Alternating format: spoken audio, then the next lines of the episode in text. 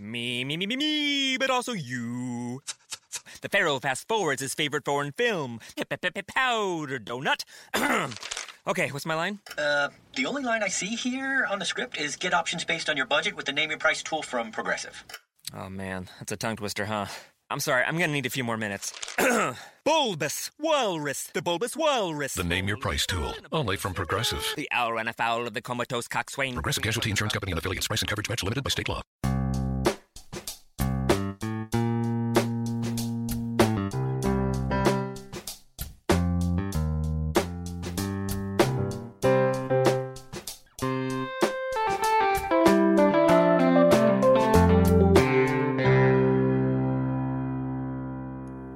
Welcome to Accelerate Your Business Growth with your host, Diane Helbig.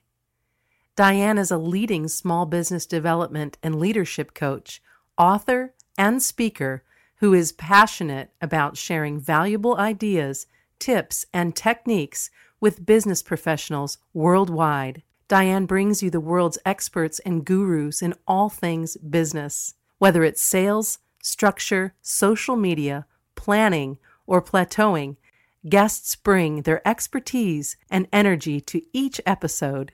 When growing your business is your focus, Accelerate Your Business Growth is the show to listen to. Got a topic or guest suggestion? Let Diane know. The goal is to make sure you have the information you need to move your business forward. Thanks for joining us. Settle in and enjoy.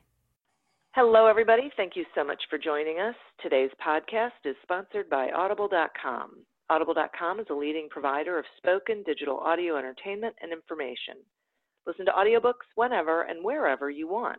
Get a free book when you sign up for a 30-day free trial at audibletrial.com slash businessgrowth. Over the past um, several months, I will say, may, probably into a year, uh, this podcast has been gaining recognition as a great resource for small business owners, entrepreneurs, salespeople, anyone who's really looking to do better things with their business. Um, from MSNBC's Your Business to Inc.com to Fit Small Business, uh, Proven, the blog, and a whole bunch of other sites, um, we have been included on lists of the best podcasts to listen to and we're pretty excited about that. Um, this is something we've been working on for, gosh, at least seven years, and uh, we know it is in due in large part to the wonderful guests that we have had on this podcast. People coming and sharing their expertise with you, the listeners, so that you can take whatever information you need and do better things. Today, we have with us Chris Dayley. Chris is passionate about helping businesses learn what their users want on their website through psychology based testing and analytics. He started his conversion optimization agency, Dayley Conversion, in 2014, which he later merged with Disruptive Advertising, where he currently works as VP of Site Testing and Optimization. Thanks so much for joining me today, Chris. Thank you so much for having me on today. Well, I'm, I'm excited about this topic. It's one that I don't think we talk about enough. Um, so I think it leaves my listeners out there wondering a lot and having a lot of questions. So I look forward to us uh, maybe, you know, giving them some answers to some of those questions. And in an effort to do that, I'm actually going to ask you to share with us what you think the biggest problem is that most businesses have with their website. Yes, uh, that's a good question, and that is a question I get asked a lot. Um, and so the the answer that I will give you is the the biggest problem that most businesses have is that they think they know what their users want on their website. So when when I get introduced to new companies and I will ask them how they arrived at the website design they have, the answer that I get most often is either oh well this is what our biggest competitors are doing or this is what you know people are doing in our space and you know we wanted to have some fresh look or it will be um, an answer of well we, we talked to a creative agency and we put together a best practice design and we think that it looks really nice um, And unfortunately, neither of those have anything to do with what your audience actually wants. Um, you know, if, if a business owner is making a decision based on what he thinks looks best on the site, you are likely going to be missing a lot of opportunities to convert people. Um, one of the things that we've found, you know, because again, what what what we do is we run all kinds of different tests on websites for businesses, and um, and what we found is that most often, what our business owners and what our clients think is going to work on their website doesn't end up working. Uh, with almost every test I run for a client, you know, we will run multiple different versions of a page. So let's just say that we're running a test on the home page. Um, I'll give you an example of a, of a client that we just did this for. So we have a client, uh, Diesel Power Gear. They sell a bunch of just random products on their sh- on their site, from T-shirts, hats, flasks, whatever. Um, and when we looked at their homepage, we said, okay, how did how did you decide what products you were going to put on your homepage? And they said, well, we we took our highest margin products and we put them at the top, and then we wanted an Instagram style homepage. So we wanted you to just be able to scroll and scroll and scroll and see all of our products. So they had, I mean, you could just on a mobile device, you could scroll for, you know, five, probably five minutes through their homepage. And so, what the first test that we wanted to run on their homepage was, what product should you have there? Right? It seems like a really logical question to ask, um, but they hadn't asked it. Most businesses hadn't. So we ran eight different versions of their homepage, and all we did was we removed some of their sections of products. So we'd have one version where maybe we remove um, their top sellers, one where we remove, you know, blah blah blah. We had we ran eight different versions where we, where we had removed things, and then we ran a couple of versions where we um, where we substituted or we changed out um, products that were displayed. Out of those eight versions of their homepage, so they they didn't think that any of these were going to work, especially the ones where we were removing things, because again, their assumption was the more the better, right? The more stuff you have, the more options people have. Um, out of those eight versions, six of them increased revenue. And within a month, we hit increased revenue generated from their site by over $30,000 just, Wow. from, just from removing things from the homepage. It was, it was just a very simple assumption. But what happens is when you put too much stuff on a page, users get that fear of missing out, right? They go, oh, well, I want, I want this hat, but maybe there's a better hat on this page. I better keep scrolling. And so when you mm-hmm. limit their options, you make it much more likely that people will engage with the thing they find they like. And so that's that's where it, it all comes back to breaking down your assumptions about what your users want and actually testing things to to find out what your audience does want. That's really interesting because it sounds to me like they thought about what was best for them, what's the highest margin product, Yep. and weren't really thinking about what if what would a client want to see here? What would draw someone to actually take action when they're here, right? Because talk some about conversion. Con- it, conversion is conversion always a sale, or is sometimes it um, getting them to reach out and say, "Okay, I want to buy something from you. Let's talk about it." Oh yeah, a conversion can be anything from Okay. a purchase to a click. Sometimes you just want people to click on stuff. And so, yeah, I mean what what the bottom line is is you want people to take action on your site of some kind. If you're a blog, maybe you want people to subscribe. If you are a sales company, you might want them to fill out a lead form. If you're a media company, you might just want them to read another article or, Yeah. or watch a video. Um, and so any of those things, any action the user can take can be a conversion and you know and so conversion optimization is about figuring out how to get people to do uh, whatever it is that you want them to do Okay. So that sounds to me, this will sound really simple. I don't think it is, because that sounds to me like first you need to know what you want them to do. yes. Yes. And and do you think business owners struggle with that? oh yeah especially when you have more than one thing that they could do right? So um, i'll tell you who are who are really liable to this are b2b companies because a lot of b2b business owners will have you know maybe like a small medium large size offering and may, or maybe they'll have um, an offering for tech companies and an offering for um, for local businesses and a, you know whatever, whatever it may be Yeah. You know, you're to have lots of different offers. And so um, when when you have something like that, most businesses go, well, I don't want to alienate my users. It goes back to that diesel power gear example where I don't know if people want a hat. They might want a shirt, or maybe they want board shorts, or maybe they want a shot glass. And so I'm just going to show them everything.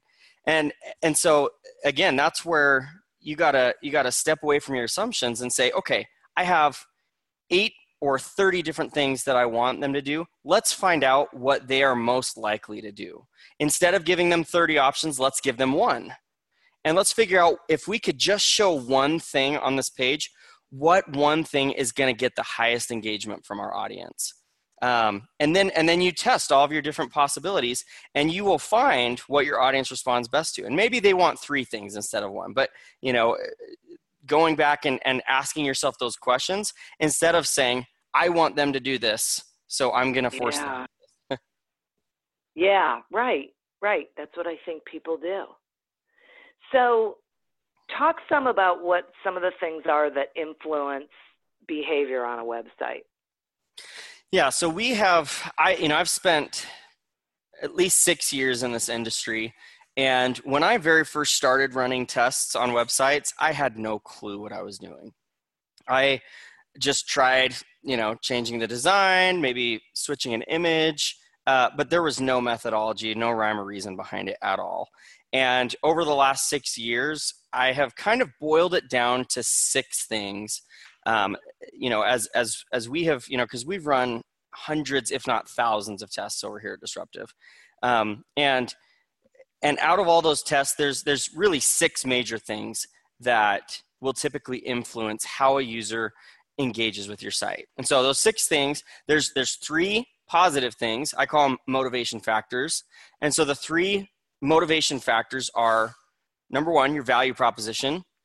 And value proposition is really what are you offering and why do people care, right? So, Uh-huh. Yeah. does this address a pain point that people have? Does this provide a solution for something? You know, like what what what is it that you have to offer? And um, and so and and value proposition is it sounds simple. It can be a really tricky thing because oftentimes business owners think that their their product or their offering will solve a multitude a multitude of needs. And so Yeah. you know like the iphone the iphone is going to solve uh, you know it's going to give you maps to get to where you need and phone calls and video and it's your picture you know it's your it's your camera and it's you know it's everything it's everything you ever need um, and so with value proposition it's really critical to ask yourself what value proposition do people actually care about and instead of making assumptions trying some different value propositions so that's number one number Okay. two is your call to action so again, we talked about this earlier.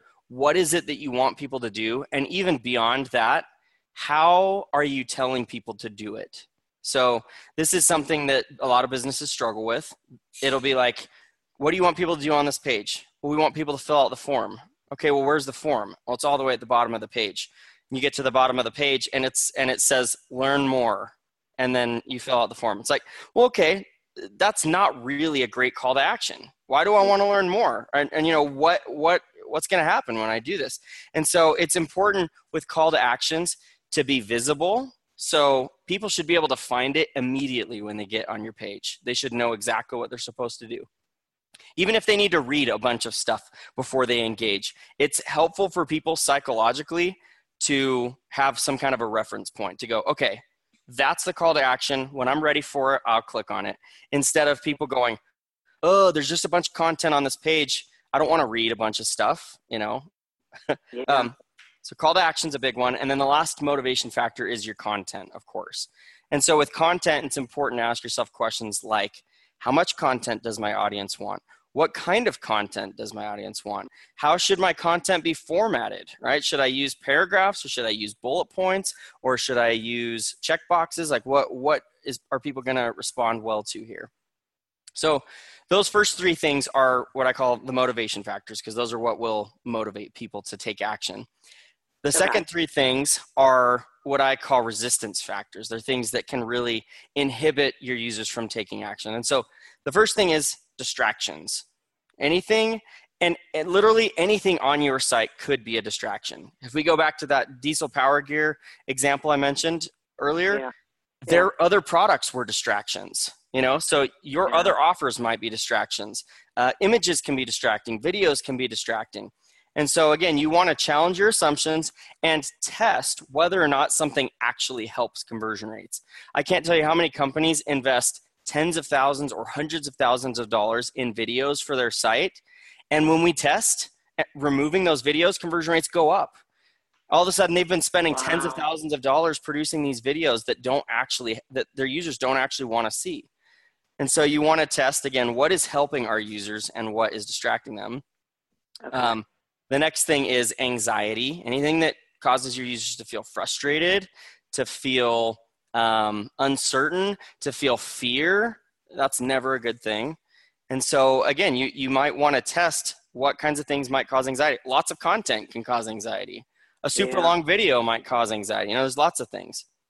Um, and the last thing in in terms of um, resistance is how responsive your site is. So not just does it work on mobile but is your site customized for what your mobile users want i find that this is probably one of the biggest areas of opportunity for businesses because most businesses just shrink down their desktop site and then all of a sudden boom they've got a mobile site or some businesses go oh well we want to build mobile first, so we'll build a really awesome mobile site and then we'll just expand it for desktop.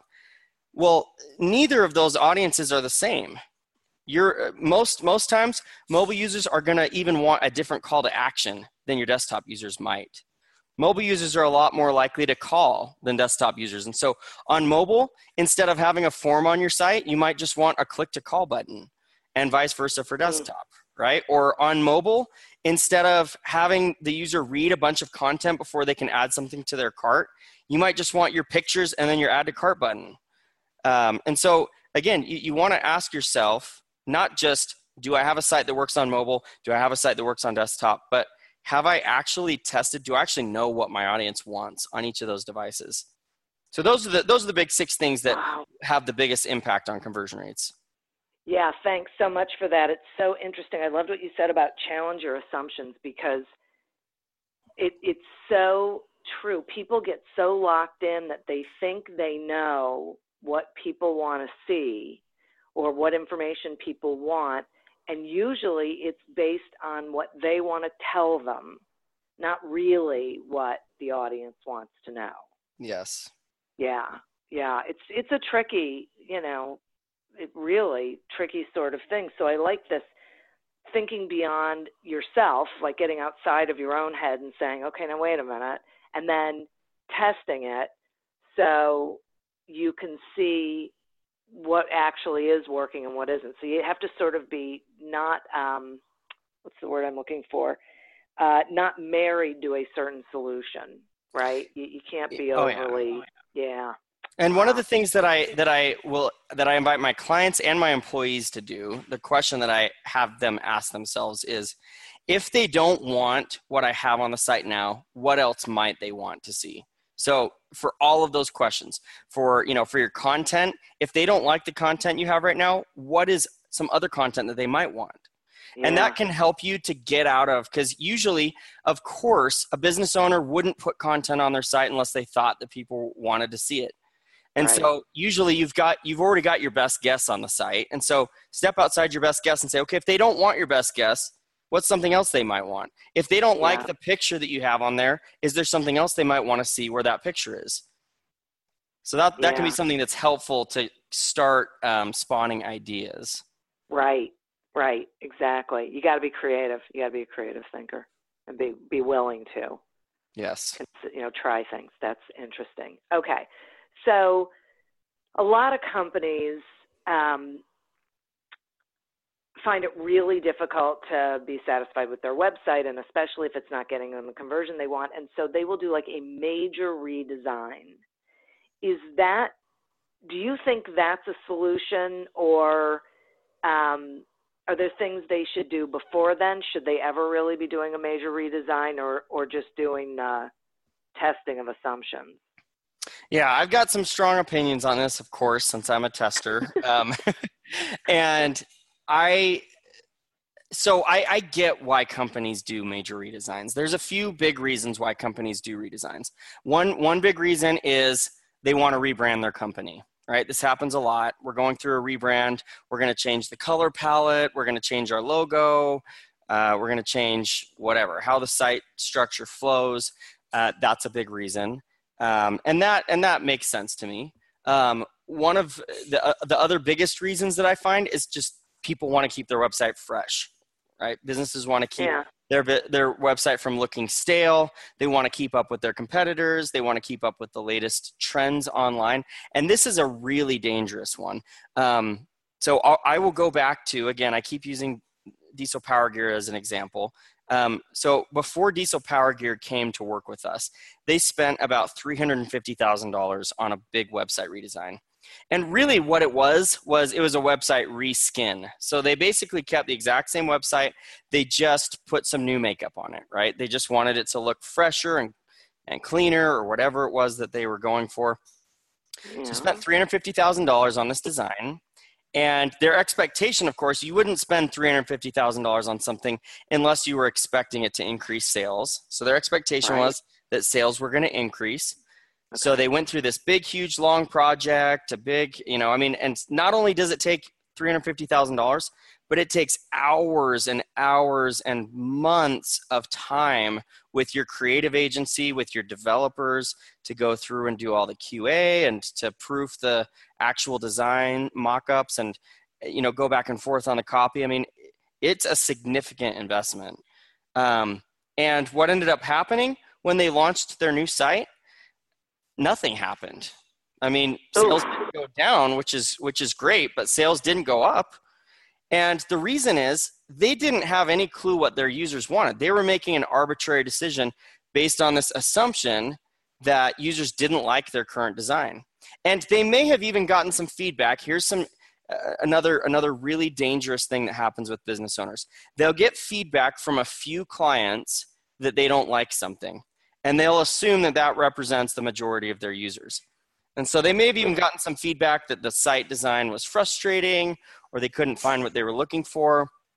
But ultimately, they were making tons of assumptions and drawing all kinds of conclusions based on really just a lot of hearsay. And so, you know, when we started running some of these tests on their site, all of a sudden we got a ton of clarity into what their users actually want. So, to go back and answer your question, should companies do a, a major redesign? Maybe, but if you are going to do a, a, redesign, before you do it, you need to run some tests to figure out what your audience actually cares about on the site. Because otherwise, you might just end up spinning your wheels on a bunch of junk that no one cares about and end up doing what Diesel Power Gear did, spending, you know, a, a, getting a $350,000 site that is exactly the same, um, even though it looks different. And so right. It's important, yeah, it's important to run these tests to figure out, okay, we know what the best practices are in terms of what our users want. They care about this, this, and this. They don't care about these things. And so, if there's things your users don't care about, like maybe they don't care what pictures you use on a page. So then you get free reign on that. You can pick any picture you want for those pages because your users don't care about it. But if your users do care that the button should be red because it really contrasts the rest of the site, then don't use a blue button because it matches your new logo use you know use the thing that that actually works yeah. for your users or if your users don't want a lot of content don't spend a ton of time writing up a ton of copy on every page um, so that's that's really where. I, I have a strong opinion is website redesigns can be helpful and and frankly they can make a huge positive impact but only if you do it using data driven principles instead of just random you know creative ideas. Yeah, that's really valuable because I think I could see a lot of small business owners being in constant change mode because they hear one thing from one person and then something else from somebody else and then they read something about you know what people want or you know what customers want or whatever. And so they end up in this constantly okay now i have to do this okay now i have to do that kind of thing and they don't ever get it where it needs to be because they're never asking that question they're never saying, okay, what does my user want to experience? In fact, just to go along with that, so my, my wife uh, has started doing some work with a, a new clothing boutique. I won't mention the name, but um, so she's she's running a lot of the a lot of the online marketing, and she talked to another online boutique that was doing you know really well. And this online clothing boutique said oh you know what? Like we just added this thing to our site this new widget and we love it. And it's and, and our sales have just been going up and up and up. And so number one they hadn't tested it and they were making assumptions that their sales were going up because they added this widget. And so not only not only were they making an a not informed decision but they convinced my wife to put that on the site because they said sales were going up and up and up and uh, you know because they added this thing. And so now all this misinformation was being spread and other people start using it. And i mean i can't tell you how many times i have heard clients tell me that same thing. Our biggest competitor is doing this and they are crushing it right now. As if to say this is the reason that they're doing so well is because they have this thing on their site. Um, and and then when we will go in and test that feature uh, like one one thing that we tested on uh, that we've tested on several e-commerce client sites is there's these little pop-up notifications that will tell you every time someone buys something right? And they go this is great social proof. Like look at this. You get a pop-up notification. We, we have so many people buying stuff. You get one of these every 30 seconds. This is great. Like you just get so much proof that, that our products are awesome. But every time i've tested one of those things it's actually decreased sales because what's happening your users keep getting this notification that keeps popping up on their screen and it's distracting them. Yeah. It's it's not really helping them make it a purchase decision. It's just creating motion on the screen every 30 seconds that that makes them look away from whatever they're looking at to see what people just bought. And so uh, yeah again like it's it's super important to not make assumptions based on what anybody else is doing or even if you have tried it on another site and it worked that doesn't mean it's going to work for your audience and so it's it's super important to test those Wow, that's a big one. Yeah, because I could see people getting, you know, making the decision because of previous experience with a whole other site and whole other client base. Yes. It's funny you were talking about that pop-up thing, and all I kept thinking about was there was a site that I went to. I have no idea what one it was, but every time I would click on something, a pop up would come up, the same pop up. it's like, okay, if I close this, it means I don't want it. right So stop popping it up because you're getting in the way of me just getting the information that I'm looking for. yep No, no thanks. so, but but see, but they think that's valuable for them because they're trying to capture my email address or something. They're trying to get me to do something they want me to do, not necessarily something I want to do. yes exactly Wow, very interesting. All right, I got to take a quick sponsor break. Uh, Accelerate Your Business Growth podcast is happy to be sponsored by Audible.com. Audible.com is a leading provider of spoken digital audio entertainment and information. They have over 150,000 titles to choose from, and you can listen to them on any device, including whatever you're hearing us on right now. If you sign up at our link, which is audibletrial.com slash businessgrowth, you get one free audiobook and a one-month trial of the service. Some examples of books you can listen to on audible.com are 80/20 Sales and Marketing by Perry Marshall and The Go-Giver by Bob Burg. So visit audibletrial.com slash businessgrowth, explore the books that are of interest to you, and receive one free audiobook when you sign up for the trial.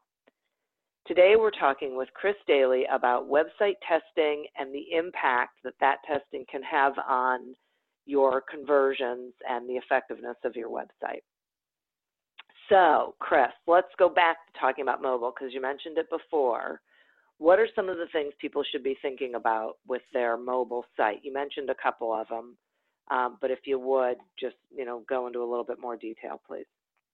Yeah, so one of the first things that businesses really need to think about is what are their mobile users doing when they are coming to their site? This is one of the big, um, I think, areas of misinformation because people think about mobile users just like sitting on their couch at home browsing browsing your website and that that may be what some of your mobile users are doing but more often than not mobile users are going to be on the go right they're going to be kind of out and about maybe they're with friends maybe they're at dinner um, there's a variety of circumstances that people could be in when they are on their mobile device.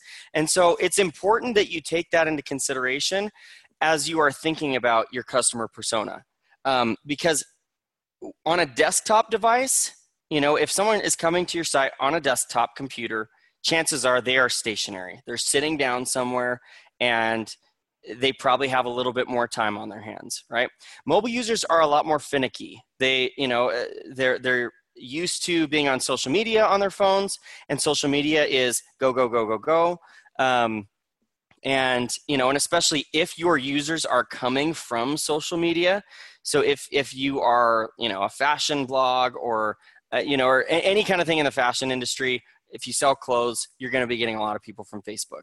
And people that come from Facebook are are going to expect a certain site experience. They don't want to read your company story, right? They don't want to read a ton of content, and they don't want to have to jump through a bunch of hoops in order to decide, uh, you know, what they want. Similarly, mobile users, despite what people think, mobile users don't typically like videos. So this is something that you want to test, but people assume, oh, well, mobile users watch. I watch videos on my phone all the time because I watch videos on Facebook or I watch videos on YouTube. But the fact of the matter is, when you're browsing the web on your phone, you you may not have your earphones plugged in. If you're out with your friends, you don't want some video popping up and you're probably not going to watch it. And so if your entire site experience is based around people watching videos, you're going to be missing the ball big time with mobile users. And so it's important to get down to the basics, to give people, um, you know, and again, you can test all of these things because there is exceptions to every everything that I'll bring up. You know, I've yeah. I have tested sites where where videos work great. Um, and I've tested a lot of sites where videos hurt conversion rates for mobile users. So it's important to test this. But what I what I typically will recommend testing is removing as much content as is possible. So strip it down to the very basics. Make sure that because you have a very limited screen size, that that uh, phone real estate, that screen real estate is very valuable. You can only fit two or three things on a mobile screen at a time. And so it's important that you really think about what am I putting in that screen and make sure that there is something for that mobile user to do in that initial screen when it loads. Um, that's one other big challenge that I see with with mobile sites is you'll get to a mobile site and because they've crammed all of their desktop stuff onto your mobile phone, you'll get to this page. You'll have this giant image that isn't formatted for my mobile mobile device. I scroll down. There's like four giant paragraphs of content. Then below that, I'll have you know if I'm looking at a product, it's like I've got the price down there, and I have to scroll down like four four screens before I actually get to add something to my cart. Um, yeah. So it's important to really, again, take that mobile experience into consideration and, again, test stripping things down, try to remove everything you possibly can. And then the last thing, I already mentioned this earlier, but your mobile users might want a different call to action than your desktop users. Um, and if they don't, if again, if you're selling a product on your website, they might want to add it to their cart, but you might want to take your mobile users straight to checkout you might want to skip the cart altogether on mobile because every additional step you add on a mobile device gives that user an, an, additional chance to get distracted by a text message or something else. And so we've run tests again where we just cut a middle step out of the whole process, cut out the cart, cut out the uh, contact us page, just have a form that pops up. Um, and, and conversion rates will typically go up quite a bit from doing things like that. So, yeah. Huh. That's interesting. And it really is, from what I'm hearing, it's really about asking yourself the question what are the circumstances in which someone would be going to my site from their phone and what is the reason? Right? What are they trying to find yes. out? I mean, usually it's the address, the phone number, the hours, you know, really specific information because they're out already. You know, they're out and about and they want to know whether they can, you know, whether you're open, whether you've got specials, whether, I mean, who knows? So, and that is, would you say that's true for any industry with their mobile site or some industries more um, prone to people checking their site from their phone? Um, well, so uh, there, yeah, there's definitely if you if you sell a product on your site, any kind of e-commerce business, will typically get a lot more traffic than a B2B business. So, B2B companies, again, because you are marketing to people while they're at work, the chances are much higher they're going to be on a desktop, you know, on a, on a laptop or whatever. Yeah. Um. Versus, you know, again, if you're selling a product, you may get, you know, you may get women who are shopping from home, or you may get, uh, you know, men who are shopping on the go or whatever. Um, and so that's one thing. And one other thing I just want to say about mobile one dangerous assumption that a lot of companies make, especially B2B, um, is or or or sites that sell high ticket items. So like if you sell um, aftermarket parts for diesel trucks, or if you sell um, uh, uh, I, I, can't even think a pacemaker, you know, like something that costs a lot of money. Uh, a lot of those companies will assume oh, well, someone is only going to come to my site on a mobile device for research, and then they're going to come back and buy it on a desktop device. That is a very dangerous assumption to make because you immediately write off all of your all of your mobile traffic. And it's kind of a self-fulfilling oh, prophecy because you you tell yourself that mobile is going to convert lower, so you don't spend a lot of time optimizing your mobile experience. So your mobile traffic does convert lower, and then you say, "See, our mobile traffic sucks." what I have found in every case that I have worked with a client that has said that is if your mobile experience is good enough, people aren't going to research on their phone and come back on a desktop to buy. They'll buy on their mobile if it is a good enough mobile experience. And so it's it's important that business owners get out of that mindset that mobile is for research and desktop is for buying because it's not true. That's fascinating. Okay. So if a company hasn't done this before, you know, they haven't tried this A/B testing, and um, how, how do they start? Are there tools that they can use? You know, what do you suggest they do? Yeah, so there there are um, lots of different tools that you can use for A/B testing. Um, the the couple that I would suggest that are kind of the easiest to get started with, one is VWO Visual Website Optimizer, uh, and the other one is Optimizely. So these two tools are really straightforward. I mean, they're very easy to install on your website. It's just a single snippet of JavaScript. So you can have your developer install it. It takes, or you can install it yourself. It takes literally like five minutes um, to get the tool installed. And then actually building a test in these tools is fairly easy, at least to build to build simple tests. So a simple test is something like testing a new headline on a page.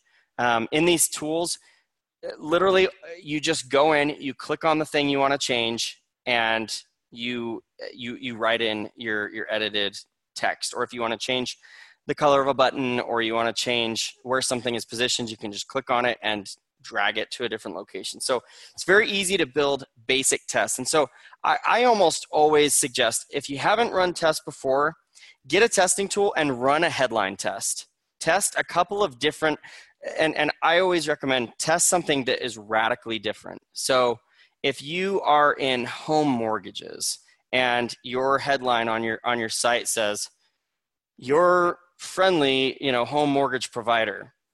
Instead of testing that, test something like low rates guaranteed or whatever it is you can say in your industry. But say something that's very different. Don't go instead of saying, you know, your friendly mortgage provider, instead of saying that, say saying um, your favorite mortgage provider you know because you're not going to have you're not going to typically have dramatic or, or, great results with that. But start out with a simple headline test. You can literally set these up and have them running within an hour. Wow. if you have very little technical skills. Um, so start out with that. And one thing that i always always always i recommend this to my employees to my clients to anybody who wants to get started uh, have every test be based on a business question. So this helps you avoid this helps you avoid just random ideas where you're like, oh, let's try something. Let's try something. Um, create a business question. So ask yourself something about your users. So it could be something like, what headline will convert the best? You know, that's a great, and you want it to be an open-ended question. So something that that any answer could fulfill, right? So, what headline will convert best? Instead of saying, I see this happen a lot when people will create questions for a test. Um, will a a will a direct call to action convert better than a generic one? Because then you're you're only really left with one option, yes or no, right? Right. um, right. Versus if you say what headline will convert best, well now you could you could write up 18 different headlines and and even if your existing headline wins, you still have answered your, your question. You've learned something about your audience. So now, anytime someone says, Hey, what should the headline be on the home page? You already know. Um, So create a very specific business question, open ended, that you want to answer by your test. What color should our buttons be? How much content should we have on the page? What formatting should we use for the content? Those are great questions to ask. Um, and then, and then, you know, just make sure that you've got very specific success metrics set up for the test. So if you're testing what, what button color works best, you might want to test uh, your success metric is probably going to be clicks on that button. And so you're going to test whether or not clicks go up or down. Um, if you are testing what price should we show on our products, you might want to test how many people add it to their cart or actual checkouts. Um, and it's very easy to set these goals up in these testing tools. So again, you know, get go and get one of these testing tools. Set up a very simple test. You know, headline test. Um, you know, button colors, uh, content amount. You know, just rewrite some copy. These are all fairly simple tests to set up. Um, and then and then run them. I mean, it's it's once you start to see results, it's a lot of fun. Now, that also brings a question up of what happens if I run a test and nothing happens, or conversion rates go down. Um, you know, so the first thing this happens with a lot of companies. They will try A/B testing out, and maybe they don't see any results. If you don't see any results, that means your audience doesn't care about the thing you're testing. It doesn't mean that you're never going to be able to get any results from testing. It just means you didn't pick the right thing to test, right? And so that's that's fine. That's the great thing about testing is you're experimenting. You're trying to find the things that your audience care about. So I mentioned I mentioned six things earlier that typically have the biggest influence.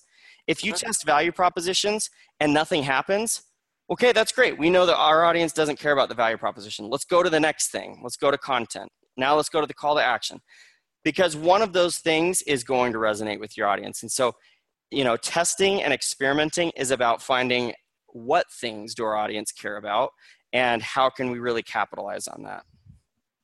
And how long do you have to test it for? Yeah, so tests, I, I have a few recommendations here. This is kind of a, a, a touchy subject for testers because there's not a defined answer. Um, a lot of it is going to be based on how much traffic you get and how, how many conversions you get. So uh, my, my minimum answers are you want to run a test no less than a week. So you need to get a full week, seven days of a test minimum before you before you even look at the results I, I usually suggest because your traffic is going to convert differently on the weekend than it does on the weekdays and so you want to make sure you get every day of the week in there in fact i was just looking at conversion rates for one of our e-commerce clients that sells jewelry online. Um, and we looked at conversion rate by day. And literally every single day had a different conversion rate by a long shot. I mean conversion rates fluctuated. Um, it, it, they would go down any you know anywhere between one and a half percent all the way up to four percent on some of their highest converting days. And so it's important that you get all those different days in there so that you get you know your traffic behaving in different ways on your site.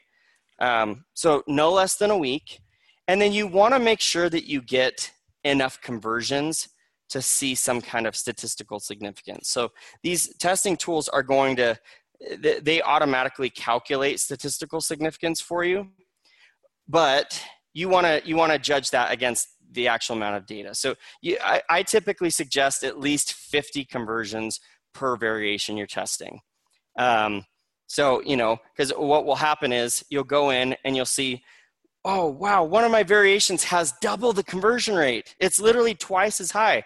And then you go in and it's like uh, two conversions against one conversion. And so Yeah. you're not really looking at a, a a good a good sample size here. So you want to make sure again minimum of a week get a good decent number of conversions in there um, and if it needs to run for a month that's fine you know let it run for a month. And don't don't be too anxious to move on to your next test that you don't let yourself gather d- good data because otherwise you run the risk of calling the test prematurely and you and you have a false winner. So you push something on your site all of a sudden you're making a ton of assumptions that something works when it actually didn't. Yeah great. That's great. Thank you because i could see people doing that wanting you know instant results and changing stuff so often that they never really know what works and what doesn't work so yeah good yeah yeah wow wild. So this is so great. I mean, I, I have learned a ton, um, which I really appreciate. Uh, and so thank you so much for sharing this information. Will you also share with our listeners how they can find you, you know, what you've got going on? Because I have a feeling a lot of them are, you know, going to want to solicit your help. Yeah, you bet. So we've actually put together a guide that covers a lot of the basics that we've talked about today, um, and then a lot of other things like, you know, a few tests that that we might recommend if you're just getting started. Um, so if people want to want to download our starter guide, it's free. They just go to disruptiveadvertising.com/guide, um, and you can download the guide there. And there's a little checkbox if you're interested in talking with us about testing. If you don't check that box, then we're not going to harass you. So you can just get the guide. Um, and uh, and and then I am actually in February, so in a in a few months coming up here, I'm going to be doing um, a workshop at Social Media Marketing World. So that's towards the end of February, um, and I'm going to be running through uh, a 90 minute course uh, talking about, I'm going to be showing a lot of cool case studies of tests that we've run that have been successful. Um, I'm going to be talking through how you can actually set up a testing you know program for your company. And so if people want to come uh, and and get really in depth with me i would love to see some of your listeners at social media marketing world. Oh cool. That's in february? February of 2018 yeah. Okay all right. Awesome um, they should all look into that. So cool. Well, thank you. As I said, thank you very much. I really appreciate the conversation and all of the information. You bet. Thank also, you so much for having me on. oh, you're welcome. Um, I would also like to thank our listeners and our sponsor. Please go to audibletrial.com slash business growth to sign up for a free 30-day um, trial of Audible and get your free audiobook when you do that.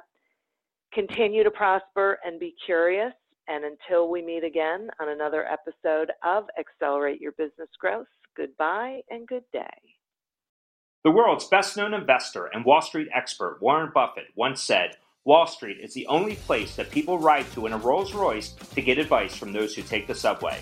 Mr. Buffett's quote is remarkably accurate, but how many people would rather receive advice from him than someone simply guessing? Welcome to Buy, Hold, Sell, your single source for Wall Street knowledge and profitable guidance. Please join me, Todd Schoenberger, and fellow trader Tobin Smith, as well as host Veronica Dudo, for a podcast known to move the needle for investors. Tobin and I are seasoned Wall Street executives with deep investment experience, and we are prepared to share our advice to those who choose to listen. Download Buy, Hold, Sell today on the Evergreen Podcast Network or your favorite podcast channel.